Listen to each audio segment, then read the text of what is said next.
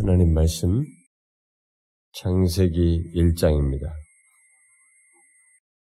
자, 우리 창세기 1장 27절을 읽고요. 뒤에 3장 5절을 보도록 하십니다. 먼저 1장 27절 한 절만 같이 읽읍시다. 시작.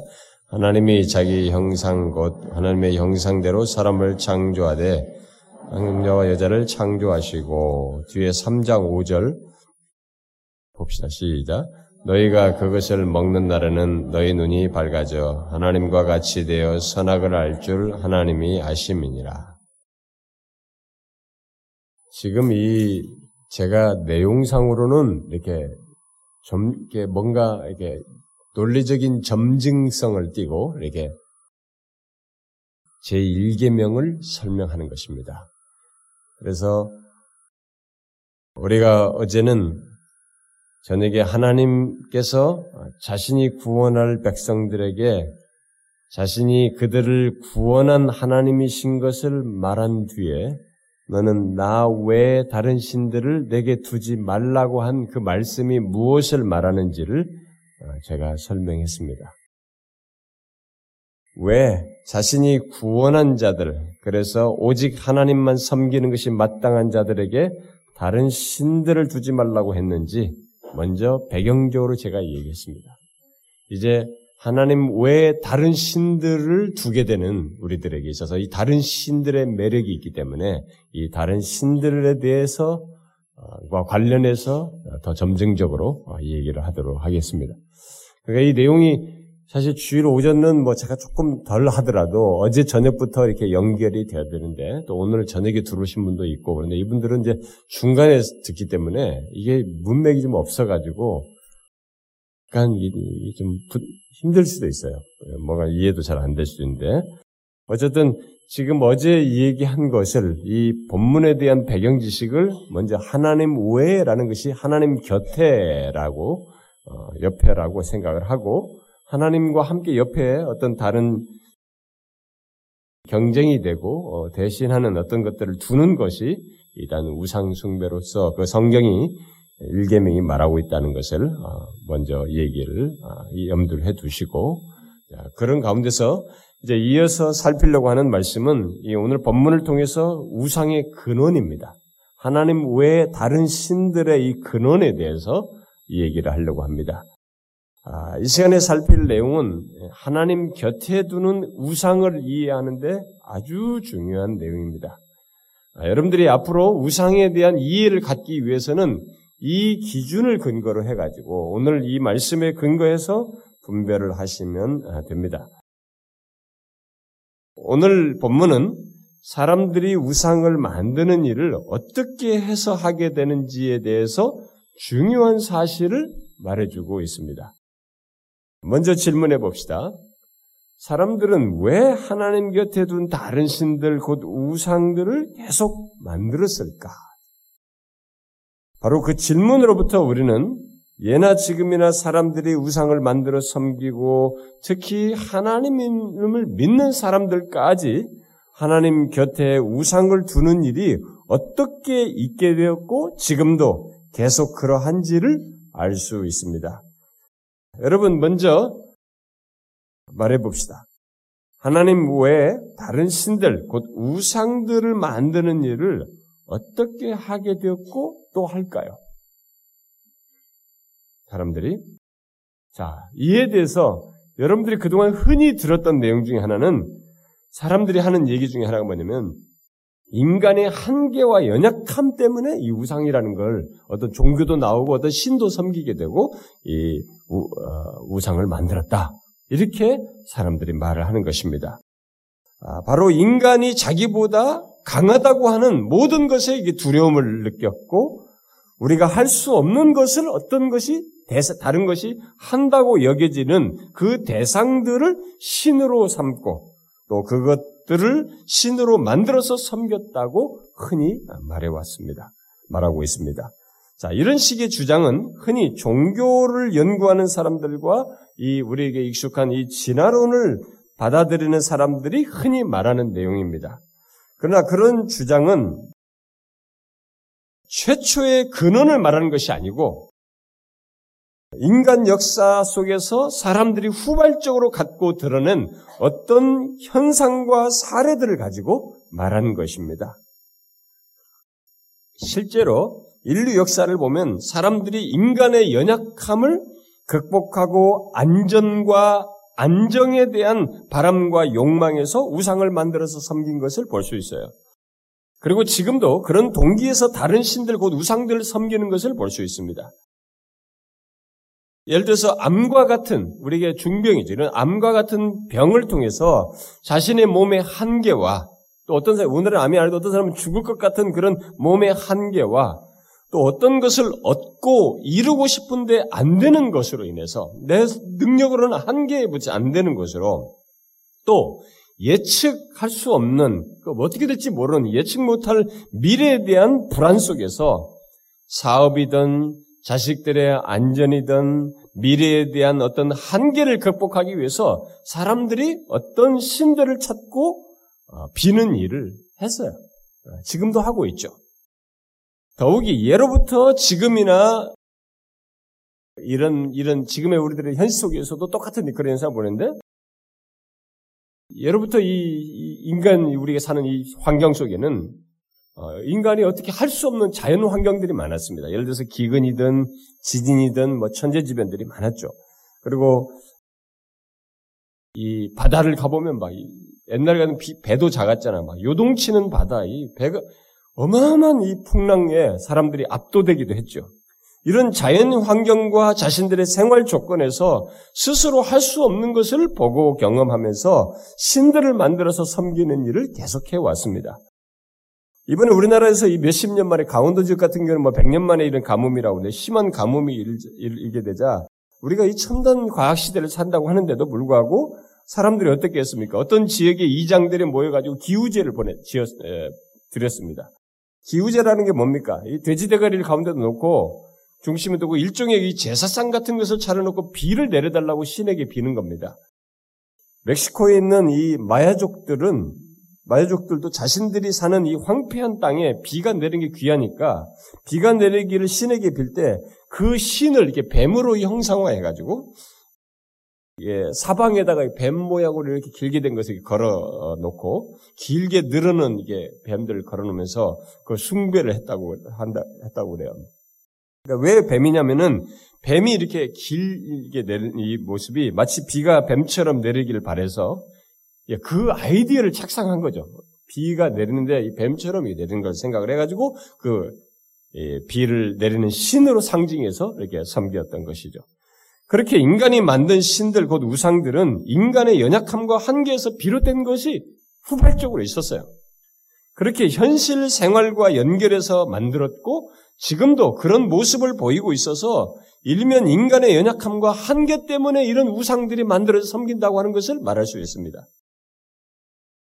그렇게 인간이 만든 신들, 곧 우상들은 어, 그런 것이 인간의 연약함을 비롯됐다고 하긴 하는데 이것과 연장선상에서 어떤 사람들은 인간의 연약함을 느끼게 하는 자연과 자연 현상의 이 압도적인 무엇에 공포를 느껴요. 공포를 느껴가지고 사람들이 그것들을 신으로 섬기고 섬겨왔죠. 어, 섬지 지금도 그런 요즘은 덜하지만 옛날 시대는 그게 더 강했죠. 결국 그 공포를 인간의 연약함으로 인간의 연약함이 그 공포에서 나와서 결국 어떤 사람들은 이제 공포 때문에 종교가 생겼다, 우상이 생겼다 이렇게 말하기도 합니다. 그러나 어쨌든 그것도 인간의 연약함에 기원해서 나오는 것으로 얘기를 하죠. 그러나 그것은 이미 말한 대로 후발적인 인간의 반응과 현상이고 그저 인간이 가진 감정과 욕구만을 가지고 말하는 것에 지나지 않는 것입니다. 성경은 그런 후발적인 원인 말고 근본적인 원인을 말하고 있습니다. 야, 모든 세계가 다 가지고 있거든요.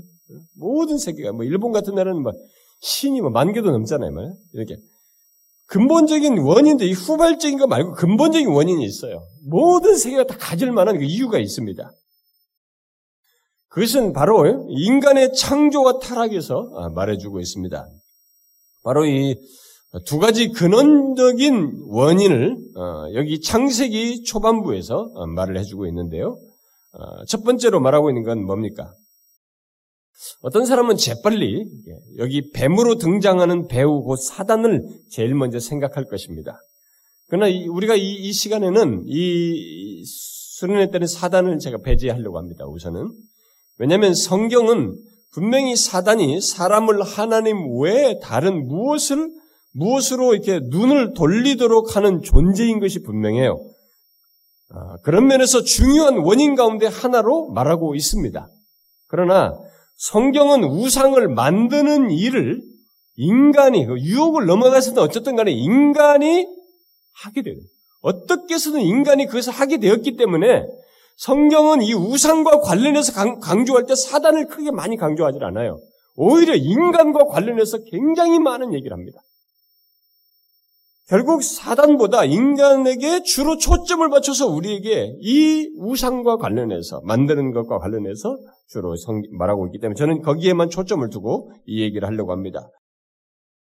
우상 숭배를 말할 때 사단을 주로 말하는 것이 아니라 우리들을 성경이 말하는 것은 우리에게 이 우상 숭배의 책임 때문에 그래요.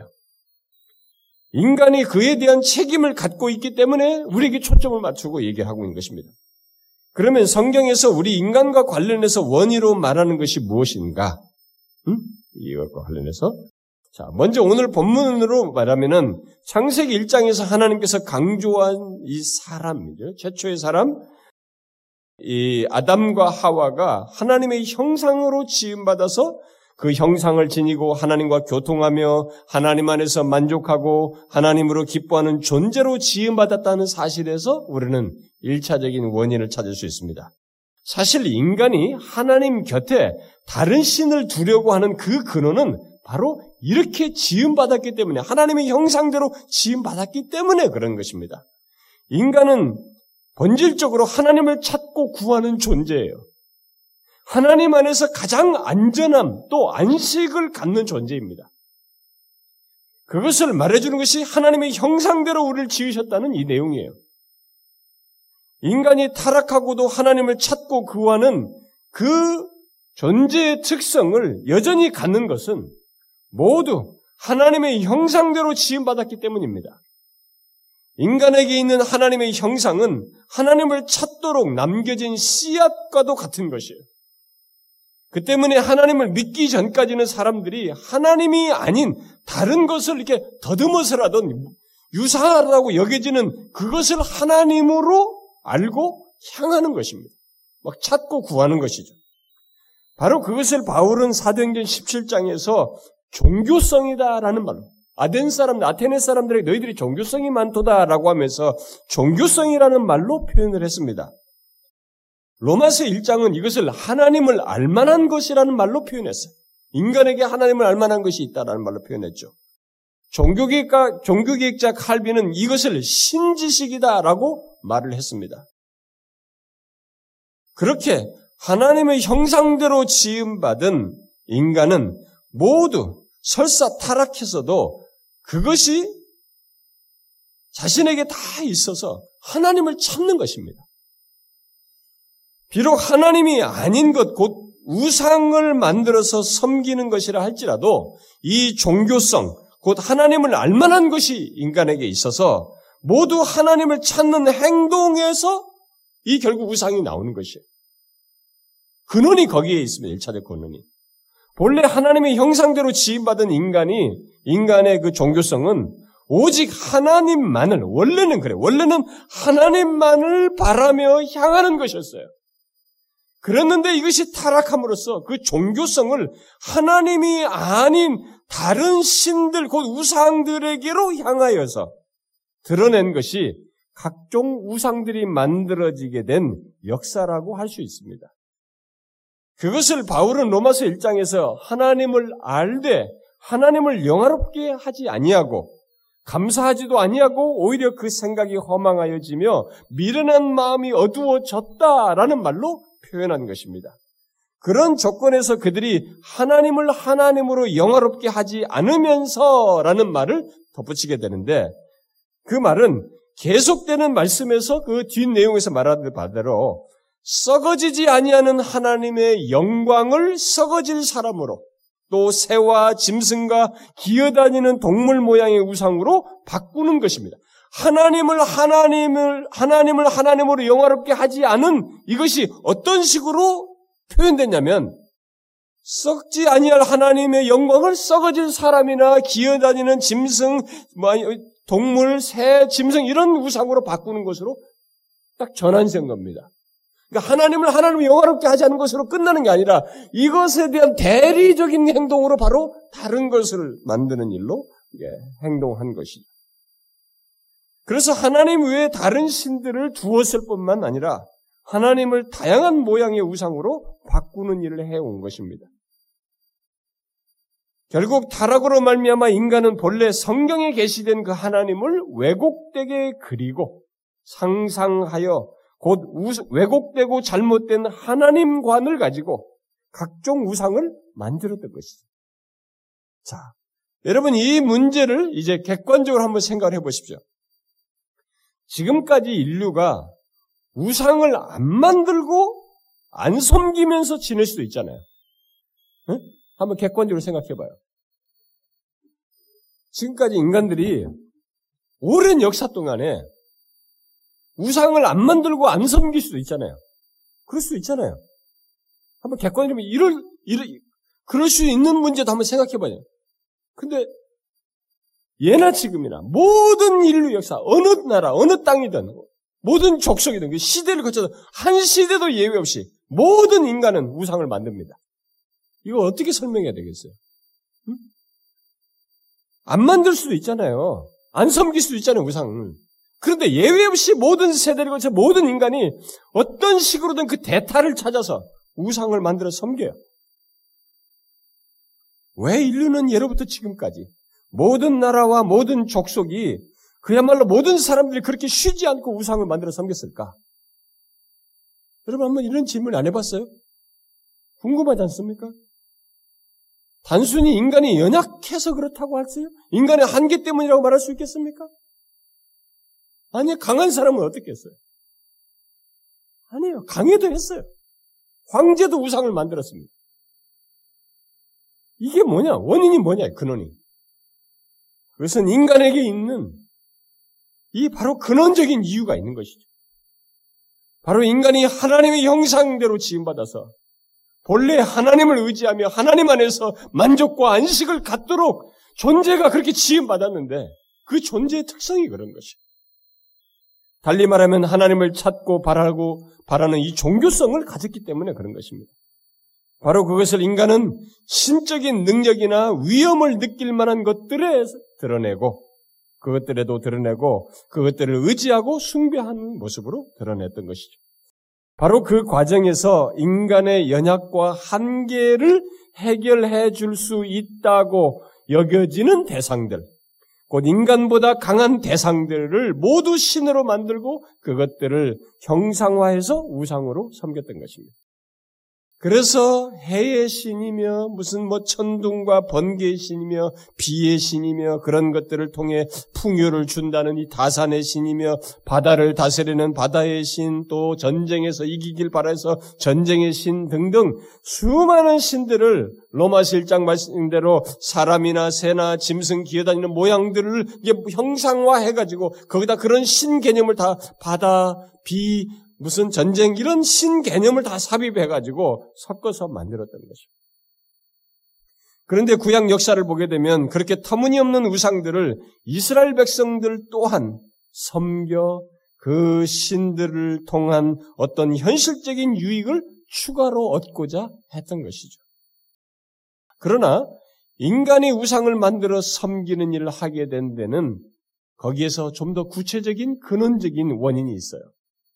그것은 그래서 근원적인 원인으로서 이제 덧붙여서 말할 또 한 가지 근원적인 이유가 이건데요. 그것은 사단이 말하죠. 사단이 지금 유혹하잖아요. 이 사단이 말한 하나님 외 다른 것이라는 것에 귀를 기울인 것입니다. 이게 두 번째 근원적인 원인이에요. 제가 사단은 이미 제외하고 얘기한다고 그랬습니다. 하나님 외에 다른 신을 알지도 못하고 생각지도 못했던 아담과 하와예요. 최초의 인간은. 그러니까 하나님 왜 다른 것은 아예 그 생각도 안 하고 있었어요, 이들은. 그런 사람들임에도 불구하고 그들은 하나님 왜 다른 것에 대한 사단의 말을 듣고 하나님 왜 다른 것에 생각을 했어요. 여기서 우리가 주목할 내용은 먼저 사단이 하나님 왜 다른 신을 알지 못하는 인간에게 무엇을 유혹했는가 하는 것이. 이것이 우상을 만드는 일이 어떻게 있게 됐는지에 대해서 성경이 말하는 또 한 가지 중요한 사실입니다. 자, 여러분 뱀의 몸을 빌어 등장한 사단이 하나님 왜 다른 신을 알지도 생각지도 않았던 이 최초의 사람들에게 무엇을 유혹했어요? 무엇을 유혹했습니까? 아, 유혹을 받아 무엇을 한 인간 이전에 유혹한 사단이 있어서 우상의 근원으로서 우리는 이 진짜 이 사단 마귀에 대해서 말을 해야 되는데 그러나 그 제가 앞에서 말한 것처럼 성경이 우상 숭배와 관련해서 계속 우리 인간을 가지고 얘기하셔요. 우리의 책임을 자꾸 묻습니다. 우리에게 초점을 두고 계속 말하고 있기 때문에 우리에게 국한해서 이 문제를 생각해 봐야 돼요. 자, 사단이 지금 무엇을 유혹했어요? 자, 가장 쉬운 얘기는 우리가 성경에 나왔잖아요. 동산 중앙에 있는 선악을 알게 하는 나무의 열매를 먹지 말라고 한 것을 사단이 질문형으로 바꾸어가지고 하와에게 물었을 때 하와의 대답에서 빈틈이 보이자 그 틈을 이용해서 그녀에게 결정적으로 말한 것이 힌트예요. 그게 뭡니까? 오늘 읽은 5절 말씀이에요. 너희가 그것을 먹는 날에는 너희 눈이 밝아져서 하나님과 같이 되어 선악을 알 줄 하나님이 아심이니라. 자, 여기서 우리가 주목할 내용은 사단이 그들이 선악을 알게 하는 나무의 열매를 먹었을 때 어떤 일이 생길 것이라고 말했는가 하는 것이. 어떤 일이 생길 것이라고 말했어요? 예. 너희 눈이 밝아져 하나님과 같이 된다라는 것이. 여러분, 이 말이 무엇입니까?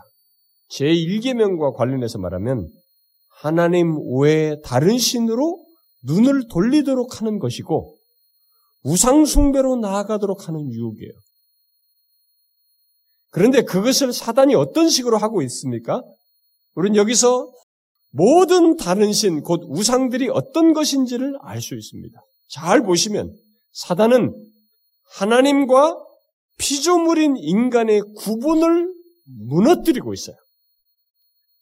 이것이 아주 중요한 사실입니다. 창세기 1장과 2장은 이 온 우주 만물 곧 창조된 모든 것에 대해서 근본적인 구분을 제시하고 있습니다. 그것은 바로 창조주 하나님과 그 밖에 다른 모든 것들 사이의 구분이에요. 여러분들은 창세기 1장과 2장을 읽으면서 그 사실을 파악하지 못하면 큰 성경을 놓치는 겁니다. 창세기 1장은 태초에 하나님께서 천지를 곧 온 우주 만물을 창조하셨다는 말을 시작하면서 계속되는 내용 속에서 하나님이 하나님께서 창조한 것들을 2장까지 계속 기록을 하면서 그 창조하신 하나님과 그 피조된 그로부터 나온 모든 피조 세계 사이를 구분을 짓고 있습니다. 거기에는 인간까지 포함되어 있어요. 그래서 창세기 1장과 2장은 하나님은 창조자이시고 그 밖에 모든 것들은 피조물이라는 구분을 선명하게 짓고 있습니다. 달리 말하면 오직 하나님만이 창조되지 않고 처음부터 스스로 계시며 중간에 만들어지지 않은 존재이고 그분 외에 다른 모든 존재들은 하나님에 의해서 창조되었고 그래서 그분에 의해서 존재하고 유지된다는 것을 말하고 있는 것입니다. 인간들이 다른 신들 곧 우상을 만들어서 섬기는 것과 관련해서 유념할 사실이 바로 이 구분이에요. 그러니까 창세기 1장과 2장은 하나님은 자신 외에 다른 어떤 것에 의해서 좌우되지 않으시며 피조물 없이도 존재하지만 그 외에 다른 모든 존재들은 하나님에 의해서 창조되었고 그래서 하나님 없이는 존재할 수 없고 존재하지도 않는다는 것을 말하고 있는 것입니다. 여러분 여기서 말한 구분이 무엇입니까? 어떤 구분이 있다고 말하고 있습니까? 오직 두 존재의 구분이 있다고 말하는 것입니다. 바로 창조되지 않으시고 오히려 모든 것을 창조하신 하나님과 창조된 것들 사이에 구분이 있다는 것을 말하고 있는 것입니다. 하나님은 이 근본적인 구분 안에서 피조 세계를 유지하기 위해 여러 구분들을 더하셨죠. 낮과 밤의 구분, 이 땅에 서로 다른 환경들 사이의 구분, 육지와 물의 구분들, 생물의 이 종들 간의 구분, 하나님의 형상대로 지음받은 인간과 나머지 동물 간 사이의 구분, 남자와 여자의 구분, 이런 구분 등을 하나님께서 하셨어요. 하나님께서 비조 세계에 두신 이 구분은 오늘날 인간들이 일부 무너뜨리고 있습니다만은 특히 남녀 간의 구분들을 이렇게 깨뜨리고 동성 어떤 거 이런 것들을 운운하고 있습니다만은 그런데 사실 그런 구분보다 더 중요한 구분이 깨지면서 이게 다 파생된 겁니다. 더 중요한 구분을 최초의 사람 아담과 하와가 깨뜨리고 그 이후로도 계속되는 이 구분의 무너뜨림이 있게 된 것이죠. 자, 그리고 그 아담과 하와 깨뜨린 그 구분을 계속되는 인간들이 똑같이 하고 있어요. 어떤 구분이에요? 모든 구분 중에 가장 본질적이고 가장 중요한 구분, 곧 창조주 하나님과 피조물인 인간 사이의 구분이에요. 물론 모든 피조 세계 사이 다 포함되는 것입니다. 그야말로 절대로 넘어서서는 안 되는 이 구분을 인간이 깨뜨립니다. 하나님의 형상, 유일하게 하나님의 형상대로 지음받았다는 그 특성을 가지고 이 구분을 깨뜨려요. 바로 그것을 사단이 유혹한 것입니다. 사단은 창조된 인간이 창조되지 않으신 하나님, 바로 창조주 하나님과 같이 될 수 있다라고 함으로써 이 구분을 깨뜨리도록 유혹했고, 인간은 놀랍게도 선악을 알게 하는 나무를 먹게 먹음으로써 이 구분을 기꺼이 깨뜨리고자 했습니다. 실제로 최초의 인간은 그 적대적인 하나님 절대로 무너뜨려서는 안 되는 이 구분을 깨뜨림으로써 하나님 외 다른 것들을 구하게 됩니다. 그리고 하나님 외에 다른 것은 결국 자신이 하나님과 같이 되는 것이었어요. 이리하여 인간은 자신이 하나님 외에 다른 신이 되고자 함으로써 스스로를 우상으로 만들었고 우상 숭배의 첫 걸음을 내디뎠습니다. 우리는 여기서 우상이 무엇인지를 정확하게 보게 됩니다. 무엇입니까? 그것은 하나님을 의지하며 그분 안에서 만족하는 것을 버리고 하나님 외에 다른 것에서 그런 모든 것을 얻으려고 하는 것이에요. 이게 우상입니다. 물론 인간은 그것을 바로 자신과 자신의 판단과 자신의 행동 속에서 얻으려고 함으로써 실질상으로는 자신이 우상이 되기도 합니다. 인간이 그렇게 되기도 해요. 이 부분은 제가 나중에 별도로 얘기합니다. 여러분, 이 최초의 우상숭배의 걸음을 이해하십니까? 잘 이해하셔야 됩니다. 왜냐하면 지금도 이 최초의 우상 숭배의 걸음을 그대로 사람들이 따라서 걷기 때문에 그래요. 하나님을 믿지 않는 사람들은 그들대로 이 길을 가고 하나님을 믿는 사람들 또한 그들대로 이 걸음을 가요. 이 길을 갑니다. 바로 과거 이스라엘 백성들이 그러했고 오늘날도 교회 안에 있는 많은 사람들이 하나님을 의지하며 그분 안에서 만족하는 것을 버리고 그 모든 것을 하나님 외에 다른 것에서 얻으려고 이 구분을 깨뜨리는 일을 하여. 제가 오늘 말하는 이 구분이라는 것을 잘 알아야 됩니다. 하나님과 이 다른 것 사이의 이 구분을 흐리멍텅하게 가지면 우상숭배로 가요. 이 구분이 어마어마하게 중요한 구분이에요. 하나님을 발견하면서부터 우리에게 이 구분이 선명하게 있어야 됩니다. 이 구분을 아, 어떤 것으로도 깰 수 없는 구분으로 알고 있어야 돼요. 이 구분을 깨면서부터 인간은 우상숭배의 길로 갔어요. 이 땅에서 하나님 외에 다른 신들 곧 우상들이 생겨나고 만들어진 그 배경에는 바로 이 구분을 깨뜨린 것을 통해서요. 그래서 앞에서 말한 대로 인간이 하나님의 영상대로 지음받아 하나님을 바라고 그에게 향하는 종교성을 가지고 하나님과 유사한 어떤 능력과 위험이 있어 보이는 것들에게서 찾는 것에서 또 창조주 하나님과 피조물인 인간의 구분을 깨뜨리고 하나님 외에 다른 것에서 하나님과 같은 무엇을 기대한 것에서 다른 신들, 곧 우상들이라고 하는 것이 이 땅에 시작되어 지금도 존재하고 있는 것입니다. 이게 근원적인 원인이에요. 여기에 덧붙여서 말할 중요한 내용이 한 가지 더 있다면 그것은 이제 제가 별도로 어, 다룰 내용이에요. 살필 것입니다. 어쨌든 그런 이유로 인간은 우상을 만드는 일을 해왔고 지금도 같은 이유로 다른 신들을 찾고 계속 만들고 있습니다. 중요한 것은 예수 믿는 사람들은 이런 이유를 알고 우상이 아니라 하나님 안에서 그 모든 답을 소유하여 살아야 하는데 똑같이 이 우상이라는 잘못된 대상에서 추가적으로 무엇을 얻고자 하나님 곁에 우상을 둔다는 것이에요. 이런 분별을 교회에 다니는 사람들이 성경에 계시된 말씀을 통해서 하지를 않는다는 것입니다. 그래서 자신들이 예수 믿기 전에는 대부분 우상을 섬겼던 사람들인데 이 우상을 섬겼던 그 연장선상에서 하나님이라는 것을 같이 여기다가 좀 새롭게 가져가지고 이걸 섞어서 적당히 그래도 이게 별로 문제가 되지 않는 이 구분을 구분을 선명하게 지어야 된다는 것에 대한 이해가 없어가지고 이 구분을 안 짓고 하나님을 믿는 일을 한다는 것입니다. 어쩌면 우리들이 일개명부터 제대로 못 배워서 그런지도 모르겠어요. 그래가지고 어디서 세상에서 우상 숭배를 다 누구나 믿기 전에 다 한 사람들인데 그걸 와서 그대로 하는 거예요. 대사로니가 교회 성도들이 뭐 했어요?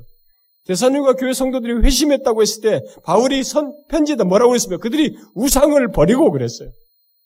왜 그것을 명확히 밝혔냐면 우상을 완전히 버림으로써 예수를 믿는 것이 온전해지기 때문에 그래요. 그게 진짜 회심이거든요. 그런데 세상 예수 믿기 이전에 우상을 섬기던 방식이 있는데 이 사람이 교회 와서 하나님도 믿으면서 그 방식 습관이 여전히 잔류되어 있는 것입니다. 이게 회심치 않은 것이에요, 여러분. 아직 기독교의 하나님을 반쪽밖에 모르는 것입니다. 그러므로 지금은 우리들은 자기 자신이 하나님을 의지하며 그분 안에서 만족하는 것 대신에 하나님 외에 다른 것에서 그 만족을 찾고 구하고 있다면 또 하나님을 의지하는 대신에 다른 것을 의지하며 구하고 있다면 그는 본래 하나님 안에서 만족해야 하는 것을 다른 것에서 찾는 것이고 결국 하나님 외에 다른 신을 섬기고 있는 줄 알아야 됩니다. 이런 면에서 오늘날 교회 안에 제1계명을 어기고 혼합주의적으로 신앙, 혼합주의적인 신앙과 삶을 갖는 사람들이 제법 많아요. 제법 많습니다. 하나님의 주권에 대한 이해조차도 없는 거지. 창조주 하나님에 대한 이해도 없는 거지. 그래서 교회 다니면서도 지라론과 이것을 적당히 받아들이는 것이지. 이 선이 선명하게 안 되는 거예요. 무슨 진화론이야, 무슨 진화론. 자, 그러면 지금까지 말한 이 두 가지 근원적인 이유에서 출발해가지고 인간들이 이제 다른 신들, 많은 우상들을 만들어서 섬기고, 섬겨왔고, 지금 섬기게 되는데요. 자, 이 두 가지 근원적인 이유를 기억하고 그것의 기초에서 세부적으로 우상들이 만들어지는 문제를 어떤 것들과 연유해서 연결시켜서 만들어지는지를 우리가 알아야 됩니다. 시 라이츠 같은 사람들은 어떤 사람들이 일반적으로 이것을 많은 사람들이 정리하기를 네 가지가 고려되어서 우상들이 구체적으로 이렇게 표, 어, 어, 만들어질 때 고려된다고 어, 주장을 합니다. 첫 번째는 하나님의 흔적이 보이는 거예요. 이 두 가지 근원적인 원인 때문에 결국 하나님 아니면 우상이라도 찾아야 되는데 그래서 우상을 할 때 첫 번째 그, 어, 그 고려상이 뭐냐면 하나님의 흔적이 보이는 거예요. 신적이다고 하는 것에 매력을 느껴서 그것들의 하나님 개념, 신 개념을 부여하고 신으로 섬기는 것입니다. 자, 신적이다고 하는 것, 하나님의 흔적이 보이다, 보이, 보이는 것 같은 거, 그런 거 있잖아요. 시편 96편에 기자가 그러죠. 만국의 모든 신들은 우상들이지만 여호와께서는 하늘을 지으셨음이로다. 존귀와 위엄과 위엄이 그의 앞에 있으며 능력과 아름다움이 그의 성소에 있도다. 여기서 시편 기자는 살아계신 창조주 하나님의 임재 앞에 존귀와 위엄과 능력과 아름다움이 있다고 말합니다. 이게 지금 중요한 내용이에요. 제가 나중에 별도로 설명할 겁니다. 이 네 가지는 하나님과 관련되어 있고 하나님의 임재 속에서나 보고 느낄 수 있는 그야말로 하나님께 속한 또는 신적인 것으로 지금 말을 하고 있습니다. 그런데 오직 하나님 안에서만 찾아야 할 그것을 타락한 인간이 그럼에도 이 종교성을 가진 인간이 피조 세계에서 그 네 가지 곧 존귀, 위엄, 능력, 아름다움에 해당하는 것을 발견하면 그것들의 유혹을 받는 거야. 거기에 빠져들어가는 거야. 그래서 광대한 하늘의 이런 그 권세를 하늘의 어떤 권세를 생각하면서 거기다가 경배를 하게 되고 경외감을 불러일으키는 것을 숭배하게 되고 또 우리가 통제할 수 없고 또 우리의 이해를 넘어서는 것들에 마음이 끌려서 거기에 신개념을 부여해서 신으로 숭배하는 일을 합니다. 지금도 사람들은 자신의 통제와 이해를 넘어서는 이 네 가지 특성을 하나님에게 있는 것 같은 것, 신적인 흔적이 있는 것 같은 이런 것을 어디서 보게 되면 경외감과 감탄을 하면서 오직 하나님 안에서 찾고 오직 그에게만 영광을 돌리며 경배할 것을 그것들에게 돌려요. 우리나라만 해도 어떤 산의 큰 바위를 보면 여러분들이 어디 등산이나 산 다니면 큰 바위들 있어요. 좀 지나다가 특별해 보이는 바위들. 그럼 거기에 위험을 느꼈던 거예요. 옛날 조상들이. 그래가지고 거기에 많은 제사들의 흔적들이 남아있고 조각을 해가지고 불상 같은 것도 조각해놓고 몇백 년 전에 그런 조각을 해요. 이런 것들이 남아있습니다. 인도, 중국, 아시아 이런 데 보면은 막 어마어마한 돌래, 석상을 다 깎아놨어요. 기암괴석과 웅장한 나무들 그런 것에 보면은 그런 압도돼 가지고 신적이다는 흔적을 느껴 가지고 거기에 신개념을 넣어서 숭배를 했던 거죠. 이 피조 세계 안에는 그 밖에도 사람들의 이런 마음을 사로잡는 것들이 많이 있습니다. 심지어 느부갓네살 왕이 만든 그 금신상 같은 것들도 사람들의 마음을 끌었어요. 그래서 그것을 신으로 섬기게 했습니다. 요즘 한국에는 이 금색으로 칠은 굉장히 큰 불상을 서로 경쟁적으로 만들고 있습니다. 왜냐하면 위용이 있어야 돼요. 그것으로 마치 하나님에게서 발견할 존귀와 위엄, 어떤 능력 같은 것, 아름다움 같은 것을 느끼게 해서 숭배하도록 하기 위해서요. 그래서 그 네 가지를 오늘날은 그런 형상들보다 이제 좀 더더 살아있는 실체 속에서 발, 견하죠 존귀, 위엄, 능력, 아름다움 이런 것들을 이제는 그런 옛날에는 석상이라든가 이런 형상으로 해서 했는데 이제는 가수나 배우, 뭐 스포츠 스타 같은 사람들에게서도 보면서 열광하고 수만 명이 추앙을 하죠.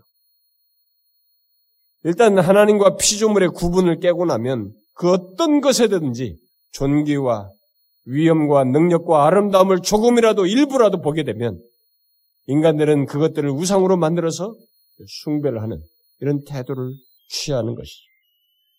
여러분 요즘 우리들이 최고다 싶으면 뭐 어떤 분야에서 최고다 싶으면 모두 거기다 뭘 붙여요? 우리나라에서 공부의 신, 야신, 야구의 신, 뭐 미모 같다로 무슨 여신이다, 축구의 신이다. 요즘은 느님이라 붙이더라고. 음, 예? 나 신문에 봤어. 무슨 느님 이게 강림하살이다.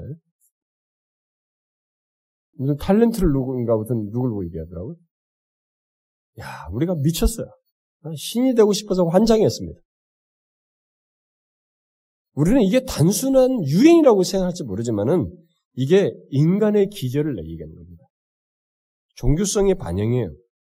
이 트렌드가 아닙니다. 이것은 모두 하나님과 피조물의 구분을 깨서 나오는 거예요. 깨고 하나님께 있는 그 네 가지의 흔적이 조금이라도 있다면 그걸 추앙하는 것입니다. 사람들은 무슨 신이라고 부르는 사람들, 그런 어떤 어, 사람들에게서 미미하게나마 존귀와 능력과 아름다움을 보고 이런 위험들을 보고 그런 태도를 취합니다. 자, 여러분들은 어떻습니까? 여러분들은 혹시 오직 하나님 안에서만 찾아야 할 존귀와 위엄과 능력과 아름다움을 다른 곳에서 찾고 또 그것을 추앙하며 결국 우상으로 두고 있지는 않습니까? 아직은 감이 안 올 거예요. 더 생각을 해보셔야 됩니다. 여러분 중에 상당수는 아 저는 그런 것 없습니다. 라고 할지 모르겠어요. 그러나 하나님과 피조물의 구분이 선명치 않은 사람들은 이 구분을 깨고 이 경계를 넘어서서 존귀와 조금이라도 자기 마음을 확 뺏는 사람들, 대상들, 일들이든 뭐든 간에 이 존귀와 위엄을 하나님 외에 다른 피조물이든 어떤 다른 대상에게든 심지어 자기 자기 자신 안에서라도 이것을 찾아내가지고 높이고 숭배하려고 하는 이런 모습을 취해요. 뭐 하나님 외에 다른 것에서 예를 들어서 돈에서 이 하나님에게서 봐야 할 능력을 돈에서 보는 거죠. 또 능력 있는 남편이나 자식에게서 또 찾는 것이죠. 또 아름다움을 하나님 외에 다른 것에서 찾는 거예요. 응? 그 거기에 막 빠져들어가네.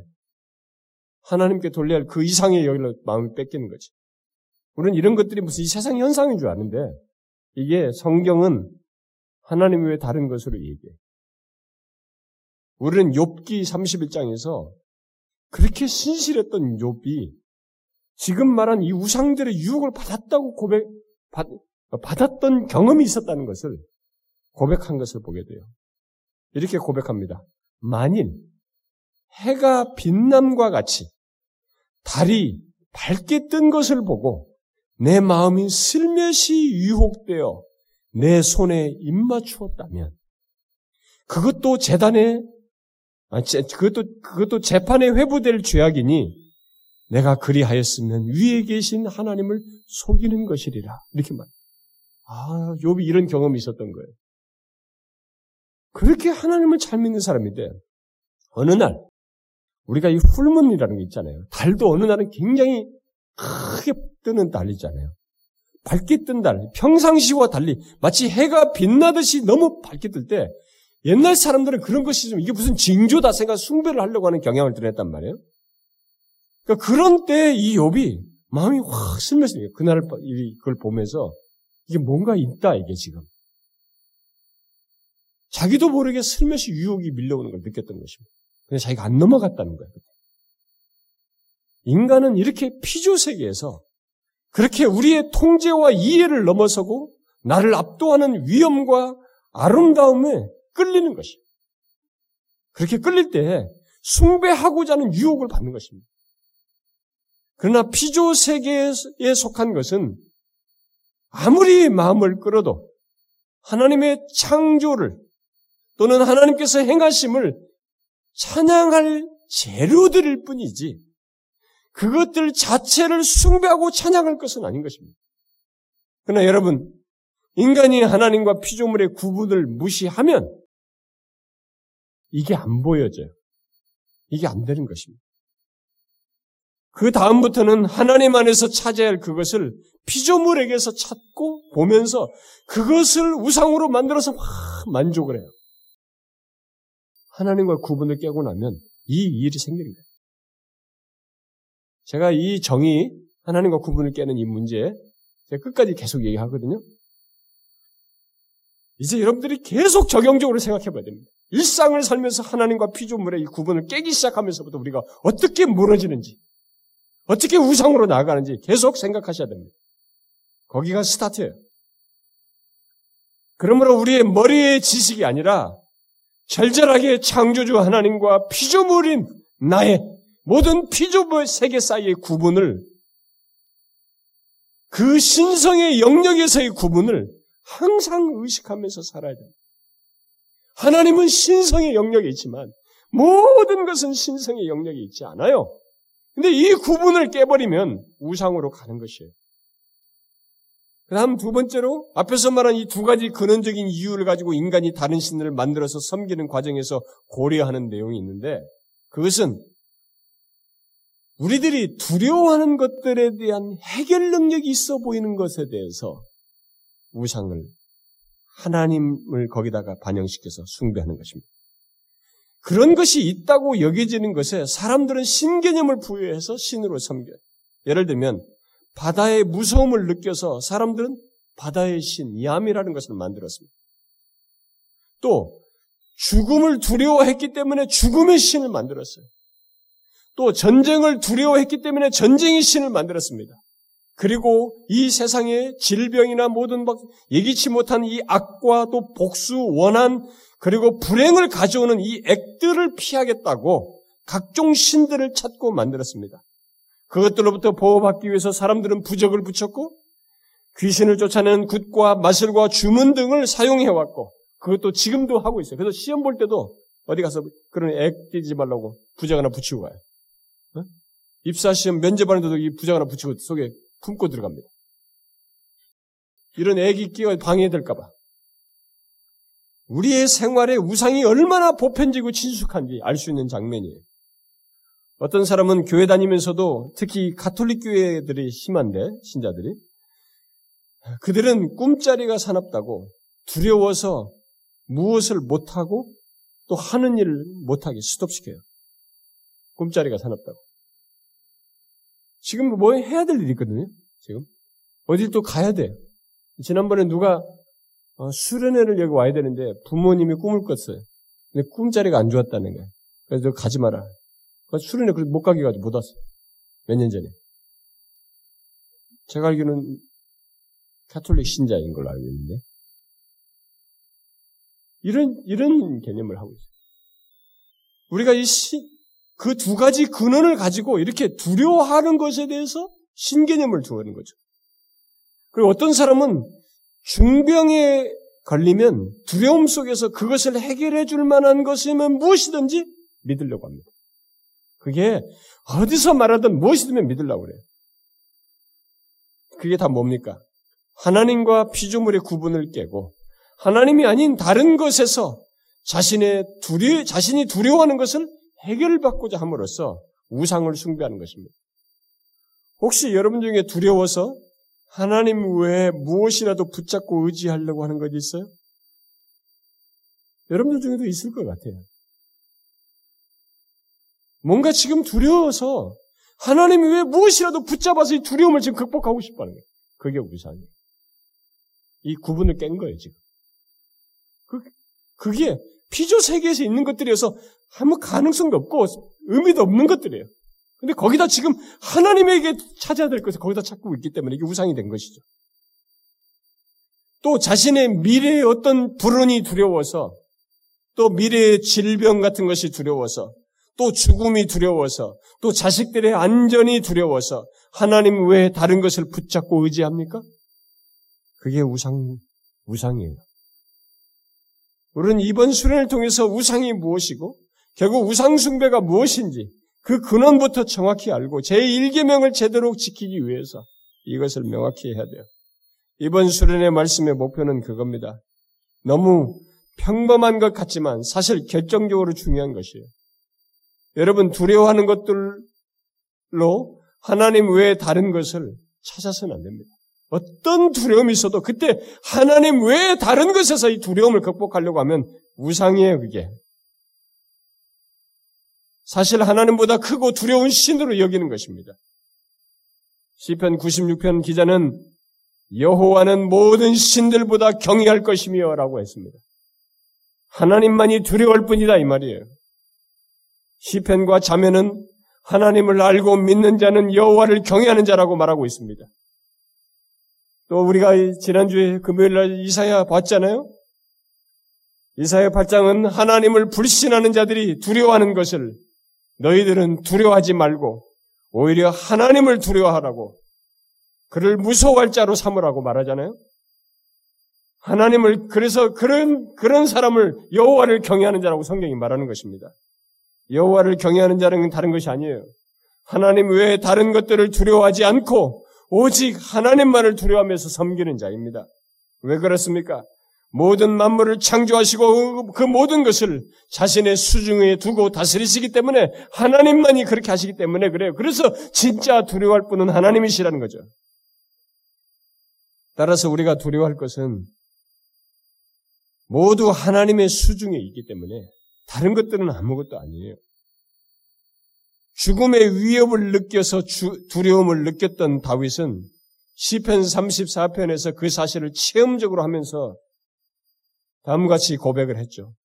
내가 여호와께 간구함에 내게 응답하시고 내 모든 두려움에서 나를 건지셨도다.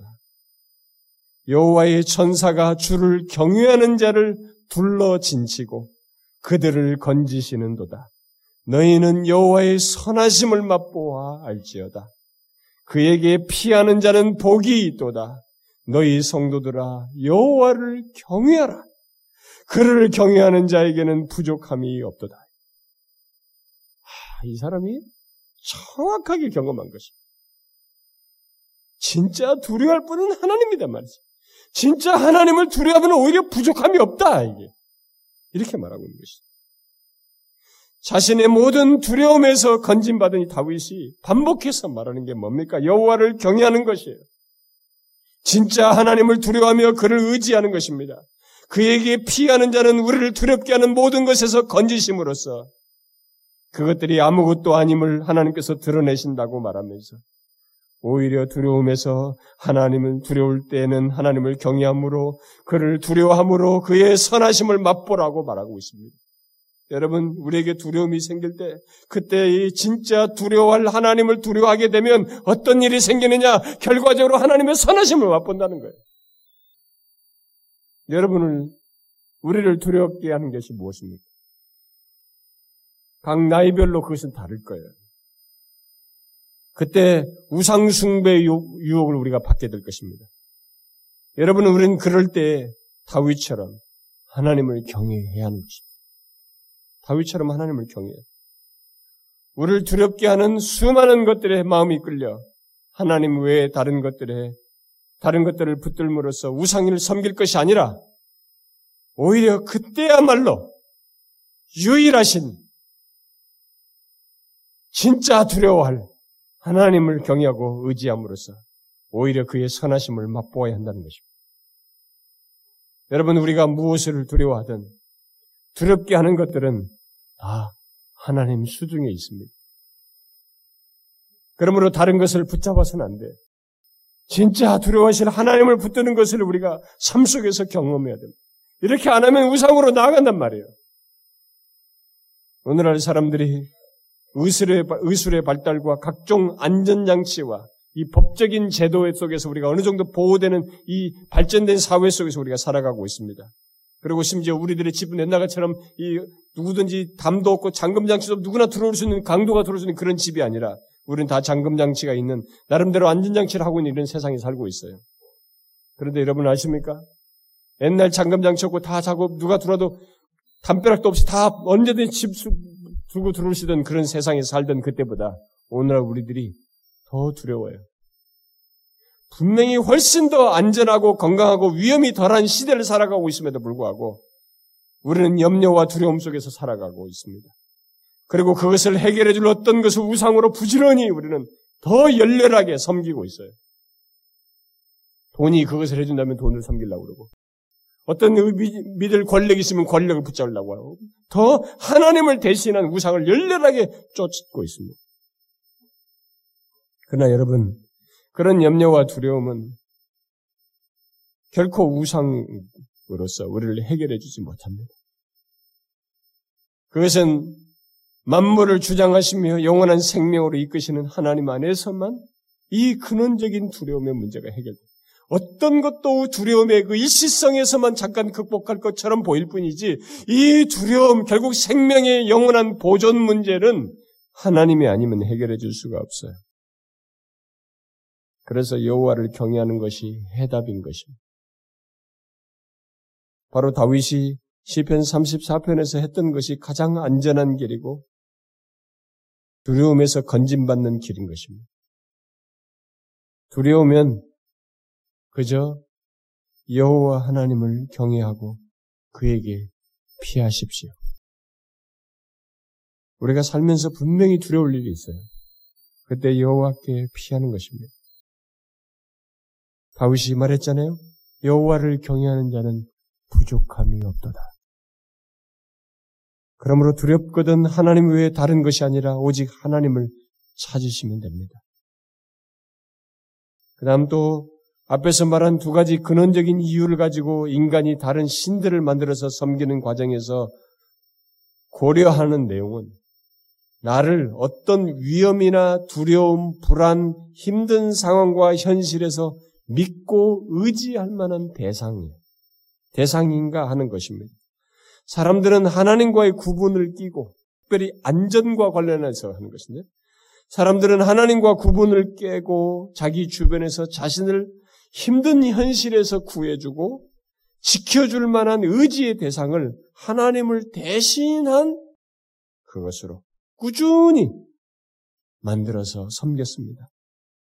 그것들이 모두 우상이 되는데 그것은 어떤 신개념을 가진 형상이 아니랄지라도 우리 주변에 이런 모든 삶에서 이게 가시적으로 보이는 대상들을 놓고 했던 것이죠. 그래서 과거 이스라엘 백성들은 주변 나라나 군사력이나 경제력, 말과 그들의 군대 이런 것들을 가지고 하나님을 대신해서 섬겼던 것이죠. 그게 이제 우상이 됐던 것이죠.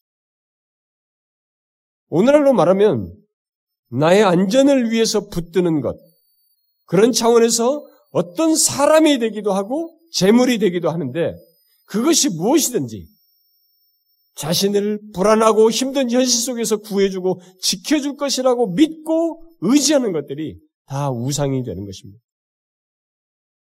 하나님과 피조물의 구분을 깨고 하는 행동인 거죠. 그 대상이 무엇이든지 그것이 나를 현재와 미래의 불안에서 안전하게 하고 지켜줄 것이라고 믿는 것들이 다 우상이 되는 것입니다. 사실 사람들은 그런 것이 우상인지도 모르고 숭배합니다. 그러나 그 기저에는 하나님과 피, 조물의 구분을 깨고 하나님 안에서 얻을 것을 다른 것에서 찾음으로써 우상으로 두게 되는 것이죠. 하나님은 과거 이스라엘이 하나님 외에 다른 것에서 안전을 기대하면서 그것들을 의지할 때 그것은 모두 허상이며 그래서 반드시 실패할 것이라는 것을 선지자들을 통해서 계속 말씀하셨습니다. 제가 한 군데를 인용하면 시편 33편에 이렇게 말했어요.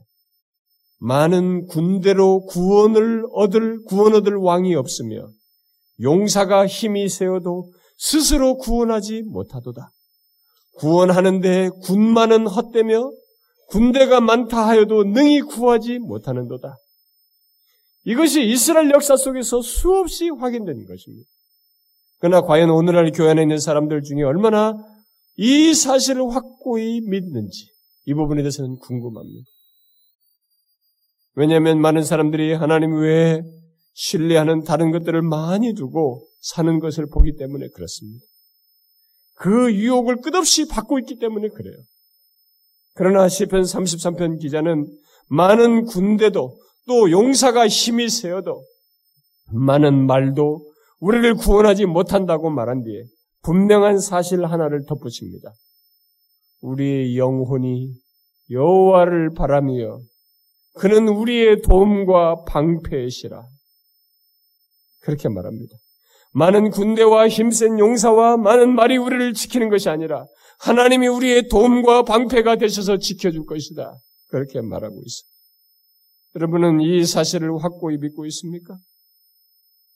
우상은 사람들이 이 사실을 먼저 이것을 이해하지 못하고 이런 사실을 배제하고 만들어서 섬기는 것입니다. 그래서 하나님 외에 신뢰할 다른 대상을 그 대, 이런 믿을 만한 것에 두고 섬기는 것이죠.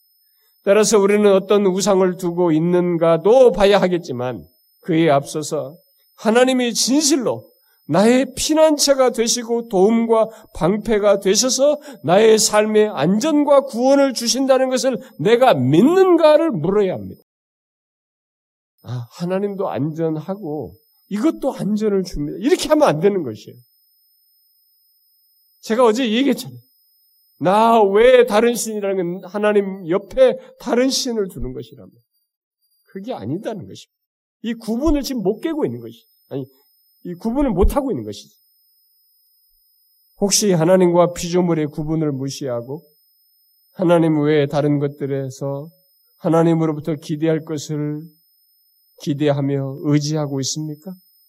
그게 뭡니까? 그게 우상입니다. 결국 제1계명을 지키는 것은 오직 하나님만이 나의 삶의 도움이시오 방패이신 것을 믿고 의지하는 것이에요. 그게 제1계명을 잘 지키는 것이에요. 이제 마지막으로 그, 그 두 가지 근본 원인을 가지고 우상을 만들어 섬기는 과정에서 고려하는 내용, 곧 우상을 만드는 또 다른 기제를 덧붙이면 우리의 현실적인 필요를 채워줄 수 있는가 하는 것이었어요. 그걸 고려했습니다. 사람들은 그렇다고 믿는 대상을 신으로 만들어 섬겼습니다. 그것을 아셨던 예수님께서는 제자들에게 곧 예수 믿는 우리들에게 마태복음 6장에서 뭐라고 말했습니까? 우리가 먹을 것, 입을 것 등 그야말로 근본적인 필요에 대해서 우리 하늘 아버지께서 있어야 할 줄을 아신다라고 하면서 오직 그분만을 신뢰하라고 했습니다. 그런데 만일 하나님이 아니라 다른 무엇이 그것들을 채워줄 것이라고 믿고 의지한다면 어떻게 되는 것인가? 바로 그것이 우상이 된다는 것입니다. 하나님을 배제했던 이방인들은 그들의 절실한 필요인 땅의 소산물을 위해서 풍요와 타산의 신이라고 일컬어졌던 바알과 아세라를 섬겼습니다. 그런데 하나님의 백성들까지 그 현실적인 필요를 하나님이 아닌 다른 것에서 찾음으로써 그들도 비를 내려 풍요를 준다는 바알을 섬겼어요. 그러나 그런 이스라엘 백성들에게 하나님께서 뭐라고 말씀하셨어요? 호세에서 2장에서 이렇게 말했죠. 곡식과 새 포도주와 기름은 내가 그에게 준 것이요. 그들이 바알을 위하여 쓴 은과 금도 내가 그에게 더하여 준 것이거늘 그가 알지 못한다. 하나님은 악인들에게도 햇볕과 비를 내리십니다. 그래서 필요를 공급해 주시는 분이세요. 하나님을 몰라도 안 믿어도 그들에게 햇볕과 비를 내셔서 필요를 공급하시는 분입니다. 그런데 하나님과 피조물의 구분을 깨뜨린 인간은 자신의 필요를 하나님이 아닌 다른 것에서 얻고자 했고 그 과정에서 필요를 채워줄 것이라고 믿는 대상들을 신으로 부지런히 만들어서 섬겼어요. 그런데 현실적인 필요가 우리를 강력하게 유혹하기 때문에 하나님을 믿었던 이 이스라엘 백성들마저도 그것을 현실의 필요를 준다고 하는 이 바알을 부인하지 못했, 떨어내지를 못했습니다. 섬겼어요. 엘리야 시대에는 아예 대다수가 땅의 소산을 이 먹을 양식을 바알과 아세레가 비를 내려서 준다고 믿어가지고 대다수가 바알과 아세레를 믿었습니다. 그러나 실제로 그렇게 됐습니까? 하나님은 그런 거짓됨을 깨뜨리기 위해서 자기가 행동을 하셨어요. 3년 6개월. 원래 비를 주어서 풍요를 준다고 하는 바알과 바알을 정반대되는 행동을 하셨어요. 3년 6개월 동안 비가 내리지 않게 한 것입니다. 그리고 엘리야는 갈멜산에서 비를 내리게 하는 신 바알과 아세라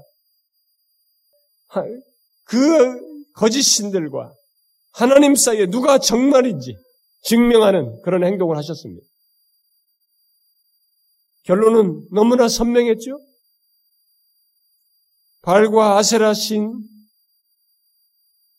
그 신을 성비는 이, 그 대표하는 80, 850명의 선지자들이 아무리 부르져도 응답이 없었어요. 그게 원래 실체예요. 우상의 실체인 것입니다. 우레와 비유의 심 같은 것은, 심 같은 것은 없는 것입니다. 단지 하나님께서 비를 내리기도 하시고, 그저 안 내리기도 할 뿐입니다. 이 안 내리게 할 때 사람들이 비신을 자꾸 만드는 거예요. 하나님이 안 내리면서 뭔가 뜻을 이루시고 있는데 이때 자꾸 비신을 만드는 것이. 그래서 바알과 아세라는 그저 사람들이 비를 내려 현실적인 필요를 채워줄 것이라고 믿고 그것에 신개념을 넣어서 만드는 것을 지나지 않았기 때문에 결국 그들은 가짜인 것을 드러내죠. 그러나 인간은 이 현실적인 필요를 채워줄 것이라고 믿는 이 같은 우상에 대해서 이 유혹을 뿌리치기가 너무 어려워서 예로부터 지금까지 이런 신을 열렬하게 섬기는 것입니다. 이 현실의 필요 때문에 과거 이스라엘 백성들처럼 오늘날 소위 예수 믿는 사람들도 우상을 하나님 곁에 같이 두는 것입니다. 그래서 많은 사람들이 섬기는 신 중에 하나가 대표적인 신이 돈의 신이에요. 재물의 신인 것입니다. 재물의 우상인 것이죠. 이 우상은 모든 사람들이 열렬히 숭배하는 대상입니다. 얼마나 많은 사람들이 이 돈의 신을 섬김으로써 제1계명을 범하는지 헤아리기가 어렵습니다. 우리는 다음 시간에 그 우상들을 구체적으로 살피겠습니다.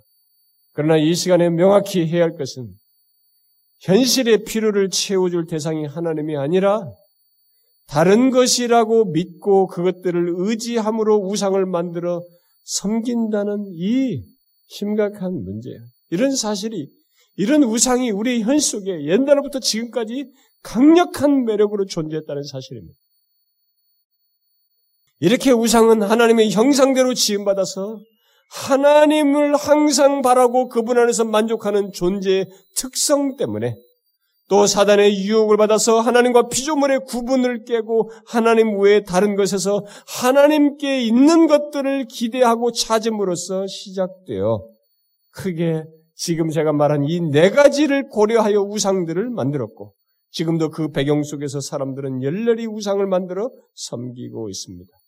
존재와 존귀와 위엄과 능력과 아름다운 것 같은 하나님의 흔적이 보이는 것, 신적이다고 하는 이 매력을 느껴서 우상을 만들고 두려워하는 것들에 대한 해결책이 될 만한 것들을 다 우상으로 만들어 섬기고 위험과 힘든 현실에서 지켜줄 것이라고 믿고 의지할 만한 것들을 우상으로 만들어 섬기고 심지어 현실적인 필요를 채워줄 것이라고 믿는 모든 대상들을 우상으로 만들어서 섬기고 있습니다.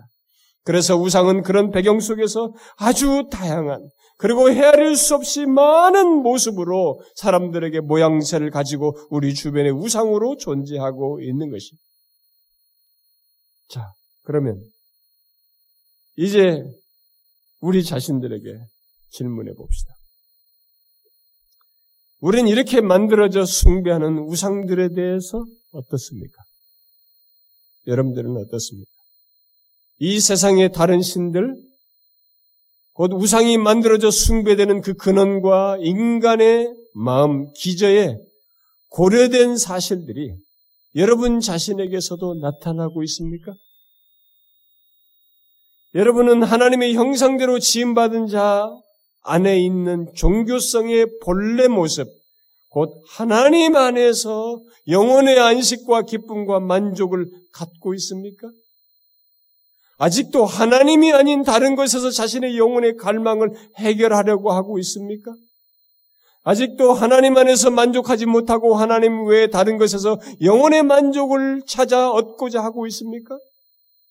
그렇다면 그는 분명히 우상을 두고 있을 것입니다. 그 우상이 뭔지는 여러분들이 생각하셔야 됩니다.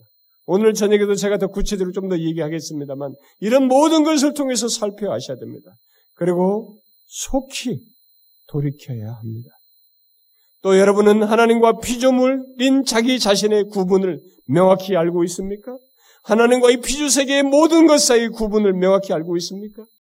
감히 그 구분을 깨고 하나님 밖에서 하나님의 무엇을 하나님에게 있는 것을 또 하나님 안에서 얻을 것을 찾고 구하고 있습니까? 인간이 하나님을 정확히 안다면 하나에서부터 열까지 모든 것을 하나님 안에서 찾으며 하나님 안에서 얻고자 하고 하나님 안에서 만족하고자 해야 되는 것입니다. 그것을 예수님이 친히 이 땅에 육신을 입고 오신 그분이 산상수훈에서 말씀하신 무엇을 먹을까 마실까 이 문제를 가지고 얘기한 거예요. 처음부터 끝까지. 그분 안에서 찾고 그분 안에서 얻으며 그분 안에서 만족하라고 말한 것입니다. 하나님을 모르면 그걸 못하지만 그런데 그렇지 않냐고 하나님 밖에서 혹시 그렇게 얻고자 하는가? 그러면 우상을 섬기고 있을 것입니다. 우리들이 그런 면에서 하나님과 피조물인 우리들, 우리 세계 사이의 구분을 깨고 하나님처럼 향하고 있는 것이 무엇인지 우리는 보아야 합니다. 여러분, 바로 그것이 우상 숭배예요. 실제로 그렇게 하여서 우상을 만들어 섬기는 일을 하고 있는 것입니다. 그러므로 이제부터 우리는 내가 감히 하나님과 피조물 사이의 구분을 깨는 일을 하는지, 그리하여 하나님 밖에 하나님께 하나님 밖에서 하나님께 있는 것, 하나님 안에서 얻을 것들을 찾고 구하는지 보셔야 합니다. 이제 여러분들이 이것을 진지하게 보셔야 합니다. 만일 제가 이런 내용을 말을 한 것에 대해서 아 그건 참 좋은 얘기예요. 기독교적인 내용 이렇게 하면 미안하지만 여러분은 아직도 하나님을 모르십니다. 하나님을 아직도 교회를 다니지만 종교 저정교랑 똑같다고 생각하시는 것입니다. 유일한 창조주라고 믿지 않고 있는 것입니다. 지금 뭘 모르시는 것이에요. 교회를 나오지만 예수를 너무 모르는 거죠. 도대체 하나님이 얼마나 비교 불가능할 정도로 독특 유일하신 분이신지 그걸 모르시고 하는 것입니다. 이제부터 여러분들은 그걸 보셔야 됩니다.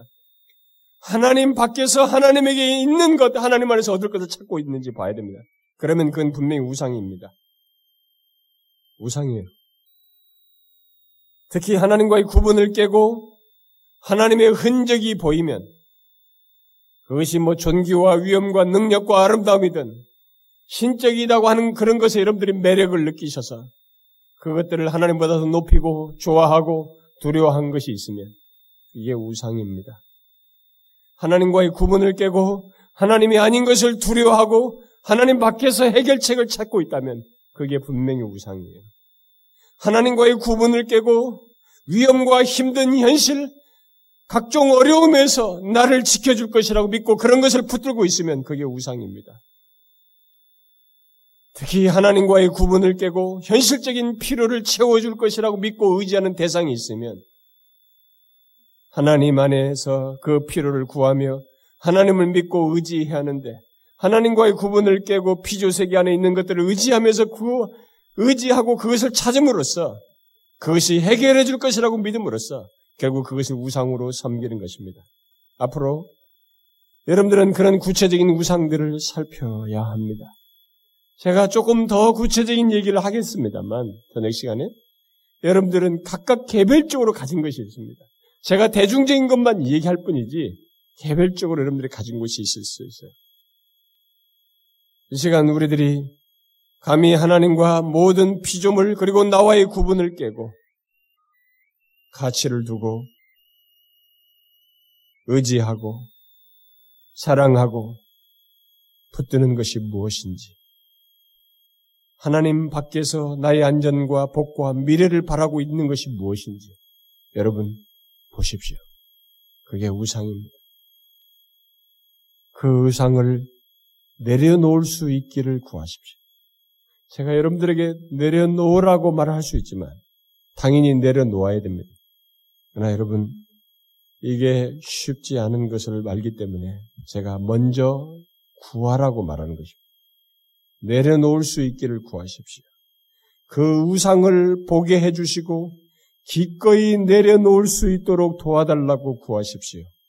그리고 내 평생에 감히, 내 남은 여생에 감히 하나님과 나의 구분을 깨고 하나님 밖에서 하나님 안에서 얻을 것들을 구하지 않기를 구하십시오.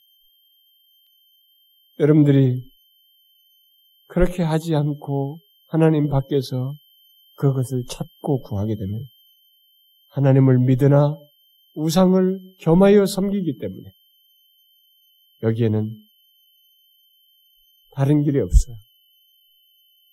영혼의 메말은 하나님이 여호와를 경외하는 자에게 주시는 복을 누리지 못하고 오히려 공허함이 있게 돼요.